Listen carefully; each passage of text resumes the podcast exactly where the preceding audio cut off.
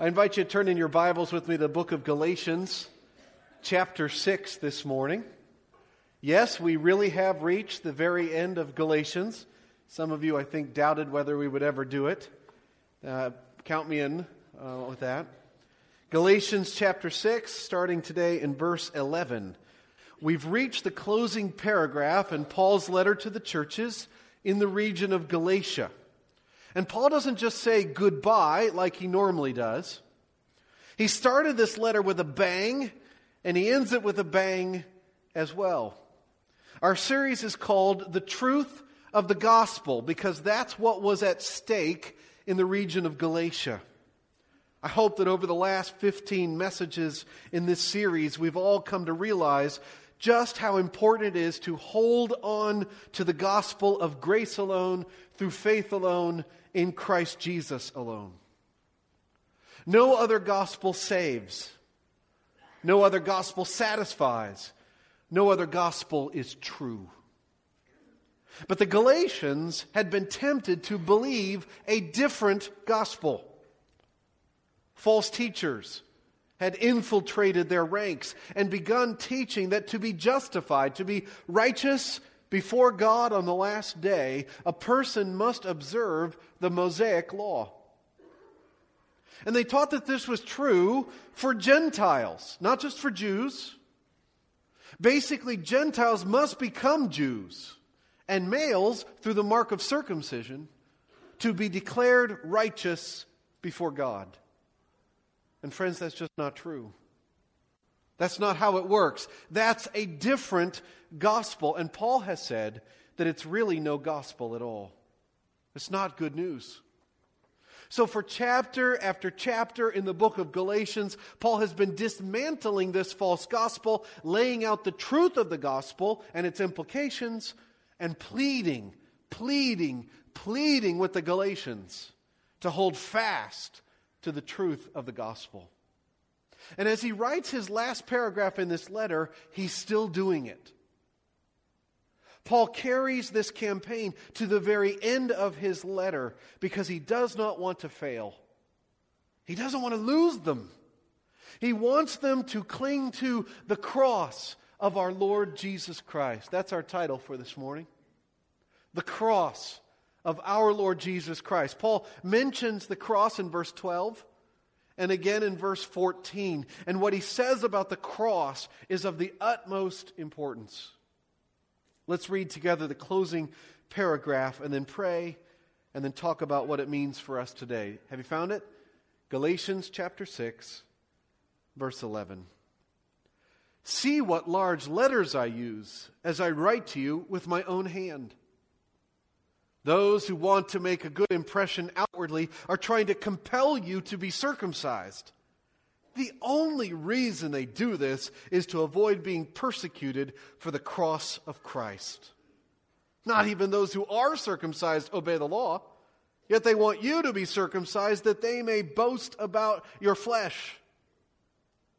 May I never boast except in the cross of our Lord Jesus Christ through which the world has been crucified to me and I to the world. Neither circumcision nor uncircumcision means anything. What counts is a new creation. Peace and mercy to all who follow this rule, even to the Israel of God. Finally, let no one cause me trouble, for I bear on my body the marks of Jesus. The grace of our Lord Jesus Christ be with your spirit, brothers. Amen. Would you pray with me? Father, thank you for giving us your word. Our world is so topsy turvy, so shakable. And you've given us something that's right side up, solid, and unshakable to stand on. This is the truth. No matter what else the world says, this is the truth. Help us to understand it and stand on it, to stand on the truth of the gospel, and to have it infect us and change us and make us into the people you want us to be. Do that, Lord, in big ways or in small but real ways, Lord, as we encounter your word now. We pray it in the name of Jesus who went to the cross. Amen. Isn't verse 11 interesting? When I read it, it was like, huh. See what large letters I use as I write to you with my own hand. Why do you write that? Most of the time, Paul probably used a secretary. That is, the, the big word for it, here's your big word for the day, is amanuensis.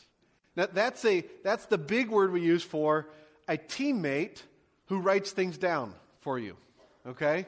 Uh, Paul would often dictate his letters. He did that, for example, in the book of Romans to a guy named Tertius. All right? Tertius wrote down the book of Romans. Paul said it, Tertius wrote it down. And normally, Paul would come across at the end and he would sign his own name to it to authenticate the letter. But this letter, and I think what he's saying is that this last paragraph is personally written down by Paul himself. That's why he does it right here. He puts his own little, his own little thing in there. He's, he's not just signing it, he's writing out this last paragraph in great big letters. Why big letters? Well, it could be because of his eyesight. Yeah, because his eyesight was failing. That could have been part of the illness that had laid him low and kept him in Galatia. Remember that from chapter 4? He'd been laid out maybe by typhoid. We're not sure why. But I think, I think it's because he really wants them to get this. He's saying that he's underlining it. He's putting it in italics. He's, he's writing it in 88 point font. Look at how I'm blowing up these last words for you, he's saying. Listen up, people. Pay attention. Heed my words. This is important. And what's his last message to the Galatians? What does he want them to hear? Well, it's the same thing he's been saying all along. Don't give in. Don't back down from the truth of the gospel. Don't fall into the trap laid by these false teachers. Let me put it this way in point number one of two don't minimize the cross. Don't minimize the cross, guys. I'm maximizing my letters so that you don't minimize the cross of our Lord Jesus Christ. Paul is going to draw a stark contrast in this paragraph between the way of salvation that the agitators are proposing and the way of salvation that Paul has been showing them through the cross of Christ. And only one of those ways can be true. Look at verse 12. Those who want to make a good impression outwardly, literally in the flesh, are trying to compel you to be circumcised. He's back on the circumcision thing. The only reason they do this is to avoid being persecuted for what? For the cross of Christ. Paul is saying, those guys want you to be circumcised. They're pushing you to be circumcised. Why? What's behind that? Why do they want, want you to do that? Well, they say it's for your good. They say it's for your salvation. They say it's what the Bible teaches. But Paul knows better. Paul knows what's behind this false teaching, behind this compulsion, and it is cowardice. Paul has already said in this letter that it's also greed and pride. But here he points out that they're doing this, verse 12, to avoid being persecuted for the cross of Christ. If you elevate the law of Moses, then you won't get into trouble. Sure, you can believe in Jesus if you want, and you can even believe in his cross if you're quiet about it. But don't emphasize that. That'll get you into trouble. Emphasize the law of Moses, and you can fly under the radar of the leading Jews. Emphasize the law of Moses, and you can fly under the radar of the ruling Romans and just be treated as yet another Jew with some some measure of protected status in the Roman world. Just get circumcised. Emphasize that. And nobody gets hurt. They're saying, just minimize the cross. Don't make such a big deal out of the cross of Jesus Christ. Make a big deal out of the law of Moses and how you're going to obey it. After all, it was given by God. But that's the very thing that Paul says we must not do. Remember Galatians 2:20? We memorized it most of this year. Let's say it together. I have been crucified with Christ, and I no longer live, but Christ lives in me. The life I live in the body, I live by faith in the Son of God, who loved me and gave himself for me. Does that sound like he's minimizing the cross? Uh uh-uh. uh What's the next verse say after that? Galatians 2:20, I mean. It's just as important as Galatians 2 Galatians 2:21 is just as important as Galatians 2:20. In 221 Paul says, "I do not set aside the grace of God. For if righteousness could be gained through the law, Christ died for nothing." See, that's the point of this whole book of Galatians. You do it that way and might as well go home. Don't set aside the grace of God by trying to add anything else to it, including even the law God gave to Moses. Don't minimize the cross. Of course, we still try to do this today. We humans are always trying to add to what Jesus did for us. We try to interject ourselves into the equation, right? We say it can't be that easy, this grace thing. I've got to do something to earn this, right? I got to play my part in my salvation, right? I mean, it was my sin. I've got to pay for that somehow. I've got to help myself get out of this. No. No, you don't. You can't.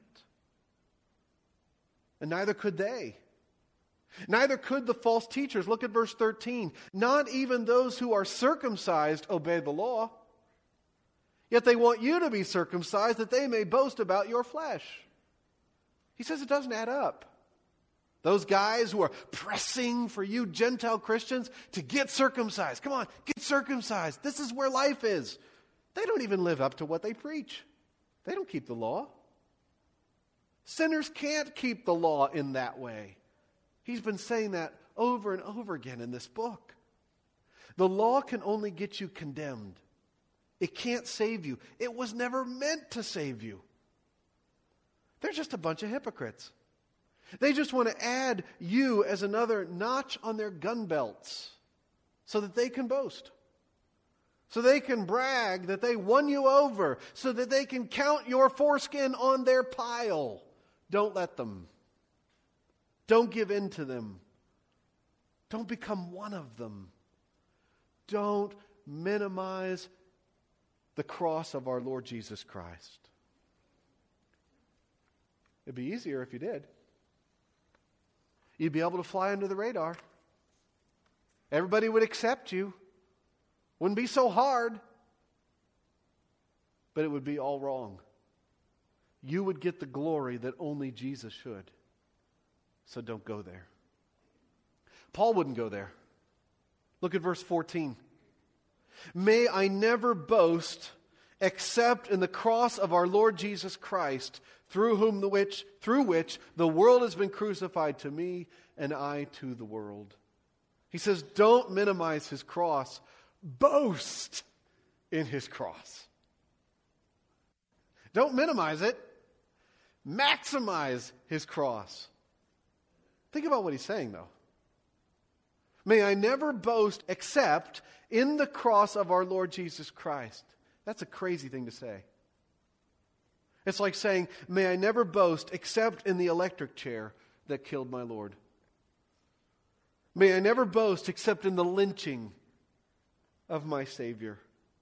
May I never boast except in the humiliating, torturing, shaming, painful public execution of Jesus Christ. What a thing to glory in. The Greek root word for boast here is kak aomai. And it means to boast about something, to take pride in something, to rejoice in something, to, to glory in something. It's to say that something is the absolute best and to be so happy to be identified with it. What do we glory in? We all glory like this. It's, it's a human thing to do.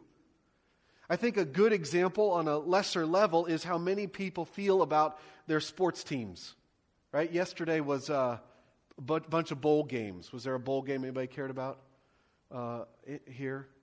Uh, like if I said, we are, some of you immediately would say, that's right, right? It's, insti- it's bred in you, right? That's a kind of kauchaomai. To love something and to stand in it and be identified with it and rejoice in its strength. It's what many of us feel when we hear the Star Spangled Banner and we see the flag go by. Yes, kauchaomai. Oh but Paul says that all of that counts for nothing. All of that should be, at best, a distant second place, so far back there that you can't even see it from here. And what should be in first place is the cross of our Lord Jesus Christ, this bloody instrument of torture and death. Everything else should be minimized. Our ethnic or racial identities, our family pride. I love being a Mitchell. It was great to be with Mitchells at the Thanksgiving gathering this week, but it's nothing to boast in. Our national identity. I love being an American, but it's nothing to boast about. Our personal abilities, our strengths, how smart we are, how rich we are, how athletic we are, how popular we are, how many likes and shares and follows we have, how sharp we dress, how perfect our lawn is, how big our house is, how good we act. Especially how good we act. We don't boast in our goodness, our good behavior, that we do the right things. So much moral preening and virtue signaling. We're always saying, I would never do that. No. If we boast, we boast in the cross of our Lord Jesus Christ. And that destroys all of our other boasts. Remember what Dave Catanzaro preached to us back in February? Ephesians 2 8 and 9. For it is by grace you have been saved. Through faith. And this not from yourselves. It's the gift of God, not by works. So that no one can what? Kauchaomai. So that no one can boast. So none of us humans can say, See how good I am? See what I did? Better than them. I did it. I earned my peace. I, I got there in my own strength. Yeah, God helped me, but I did it. No, God has set up salvation in such a way that He is the only one that gets to boast. He is the one who has done all the work and gets all of the glory. And if we boast and, and if we glory, it's only in Him and what His Son did for us, the unthinkable thing that His Son did for us boast in the cross of our Lord Jesus Christ. That's why we sing about it here every Sunday. That's why we come back to the cross in every single sermon. That's why we celebrate the Lord's Supper every month, like we'll do next week. That's why we talk about the cross so much, because it's our only boast. It's our only hope. It's the thing we stand in and glory. Do you boast in the cross? Is Jesus' cross the only thing you're trusting in, hoping in, rejoicing in? I think we're tempted to boast in so many other things. And we're tempted to give a nod to the cross, but to find our identity and strength in just about any other place. I mean, who wants to boast in the suffering death of Jesus? The cross looks like weakness and shame and disgrace and pain. Think about what the cross is. We wear it as a little gold thing around our neck. We put it up on the wall, um, on top of our buildings. If we saw a crucifixion, we would throw up. What a terrible, terrible thing the cross is. But it was that weakness, that shame, that disgrace, that pain that saves us. He took on the punishment that we deserved. Our sins, they are many, but His mercy is more. That's where we get that mercy. It's, it's from the cross, and that's why we boast in the cross. Because His cross changes everything. Look at that last phrase in verse 14 once again. May I never boast except in the cross of our Lord Jesus Christ. Why? Through which the world has been crucified to me and I to the world. See how everything's changed? When Jesus was crucified, we were crucified to the world. And the world was crucified to us. Sounds like Galatians 2:20, doesn't it? Those should, the bells should be going off in our head when we read that. There was a fundamental change in our relationship to the world, the world system.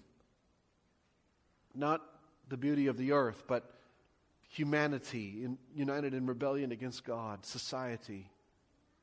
Now, the world does not have a controlling influence over us. It's broken, it's crucified. The world's approval and attraction are broken for us. The world has no controlling power over us any longer. We are crucified to the world and the world to us. Martin Luther, in his commentary on Galatians, said this about Galatians 6:14. Paul regards the world as damned, and the world regards him as damned. He abhors all the doctrine, righteousness, and acts of the world as the poison of the devil. The world detests Paul's doctrine and acts and regards him as seditious, pernicious, pestilent fellow and a heretic. So, in other words, we're no longer friends with the world. We've been unfriended from the world. The cross has made us enemies with the world. And so, when we boast in the cross, we should expect opposition from the world. And we shouldn't chase after the world any longer. We shouldn't care what the world thinks, what the world feels, what the world's going to do to us as long as we're following Jesus. We're dead to the world, and the world is dead to us. Now, of course, we're also supposed to love the world as Jesus loved the world. We want those that are in the world to repent of being in the world and to join us in boasting in the cross. But we do not love the world or anything in the world, like John said in 1 John 2:15. If anyone loves the world, the love of the Father is not in him. For everything in the world, the cravings of sinful man, the lust of his eyes, and the boasting of what he has and does, comes not from the Father, but from the world. And now we're dead to that. We boast in the cross. We don't boast in our flesh, but in his flesh, broken for us. That's the point of verse 15. Neither circumcision nor uncircumcision means anything. What counts is a new creation. He says it's not whether or not we're circumcised that counts. What counts is are we changed by the cross? Notice he says it's not circumcision, which we would expect. That's what he's been saying. But he also says it's also not uncircumcision. We aren't supposed to boast in the fact that we know better than getting circumcised. Yeah, we didn't give in to those false teachers. We're uncircumcised. Woohoo! No, he says there's nothing wrong with circumcision if you do it for the right reasons ethnic reasons, traditional reasons, medical reasons, but not for justification, not for boasting in. We boast only in the cross of our Lord Jesus Christ. Neither circumcision nor uncircumcision means anything. What counts is a new creation. Are you a new creation? What, does that phraseology remind you of? I hope it reminds some of you of 2 Corinthians 5:17. If anyone is in Christ, he is a new creation. The old has gone, the new has come. If you're in Christ Jesus and trusting in what he did on the cross, you're a new creation. And you are part of the whole new creation that is going to come. So, are you in Christ? Are you trusting in Christ alone? He says that's what counts. What counts as being transformed by Jesus Christ. What counts as being a, a, new person because he was crucified for you and for me. What counts as being part of the first fruits of the world to come. You know, this world is not the end. This is not as good as it gets, as beautiful as it is. There is a world to come, a new creation, a new heavens and earth that is to come. And those that are in Christ get to be a part of that new world. Are you in the new creation now? By being in Christ. Not whether or not you're circumcised. Boast in his cross. Because the cross changes everything. Paul prays that this be true for everyone who sees the truth of the gospel. Look at verse 16. Peace and mercy to all who follow this rule, to all who keep in step with this pattern of teachings, even to the Israel of God. That's an interesting phrase, isn't it? The Israel of God. That might mean ethnic Israel. So Paul would be saying, Peace and mercy to all who believe that it's the cross that matters, and I hope that those who are Jewish believe it and get included like I did. Or I think it's a bit more likely that he means that these people who believe in and boast in his cross are the true Israel of God. They aren't just Israel in the flesh, they're Israel at heart. They're what Israel was always supposed to be, like the Jerusalem above in Galatians 4. Either way, Paul is saying that this is where peace and mercy come from. Do you want peace? Do you want mercy? They, they flow from the cross of our Lord Jesus Christ and not from anywhere else. The world gives a certain kind of peace. It doesn't last. It's not satisfying. It's not real. It's fake peace. Real peace comes through the cross of our Lord Jesus Christ, where mercy flows. And only from the cross of our Lord Jesus Christ. Let us boast in him, even though it will cost us in the short run. It sure cost Paul something. Look at verse 17. Finally, let no one cause me trouble, for I bear on my body the marks of Jesus. Paul was pretty banged up from being persecuted. The false teachers wanted to avoid persecution, right? For the cross of Christ. We saw that in verse 12. But Paul didn't avoid it. He walked right into that persecution. And he limped right out of it. Paul never stopped boasting in the cross of our Lord Jesus Christ, and he paid for it dearly. In a later letter, Paul would describe how he got these marks. This afternoon, read 2 Corinthians 11, 23 through 29. That's your homework. Read 2 Corinthians 11, 23 through 29 this afternoon, and see what kind of marks Paul got on his body. See what he went through for the gospel. Paul was stoned not far from Galatia before he wrote this letter. I don't mean that he took some drugs. He had rocks thrown at him for this gospel. You ever had a rock thrown at you? We've all had rocks thrown at us, right? When you're kids. I know you did. He had rocks thrown at him. They hit him so hard that he fell down. They thought he was dead. They dragged him outside the city and they left him there to rot. Eventually, he got up and he limped away. What must Paul have looked like after being stoned for Jesus? He says, Don't give me a hard time about this. Don't cause me trouble. I've put my skin in this game. I'm branded as a slave of Christ Jesus. I'm serious about this. I didn't duck the persecution. I took what comes when you boast in the cross of our Lord Jesus Christ. and I don't regret it. Jesus is worth it. Boast in him and his cross, even if it costs you your life. Because that's where true life is. With the last stroke of his big, last big stroke of his pen, Paul is still trying to convince them to put their faith in Jesus Christ and in his cross alone. Look at verse 18. The grace of our Lord Jesus Christ be with your spirit, brothers. Amen. His last word is grace. That's been the theme of this whole book. Not works, not you, but Him. Grace and peace have been his prayer for them from the beginning. Do you remember that from chapter 1? His prayer was grace and peace. He just told them peace and mercy, and now grace. Where does grace come from?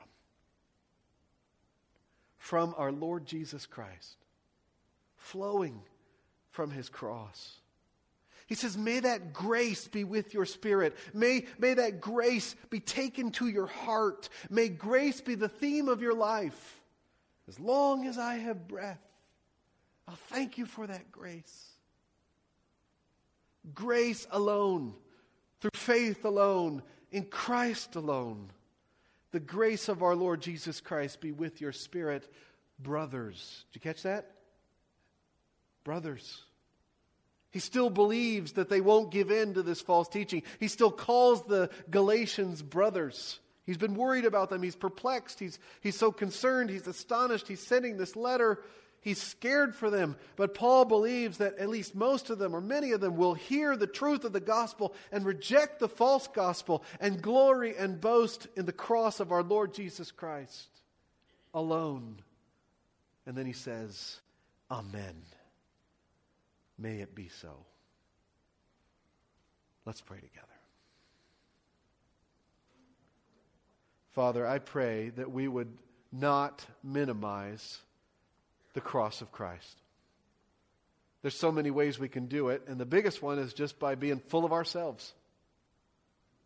Trying to boast in our own strength, boast in our whatever, our good works, our goodness, or whatever we think is just worth glorying in. Convict us, Lord, of those areas where we've minimized the cross. And Lord, give us the grace to boast in the cross. To understand what the cross really is and what it says about us. If you had to do this, what were we? Where were we? If he had to go through that for us, Help us to receive what it says about us and to get past that to see what it says about you. What he has done for us. And how he's changed everything. Lord, help us to die to the world, to have the world be just no longer exert its authority over us because we're crucified to it. And help us to live out that new creation being transformed by the power of the cross. Would you do that, Lord? Would you do that in us so that we know it, so that we know the truth of the gospel and it infects and affects everything? We glory not in our flesh, but in his flesh broken for us. And we pray it in his name. Amen.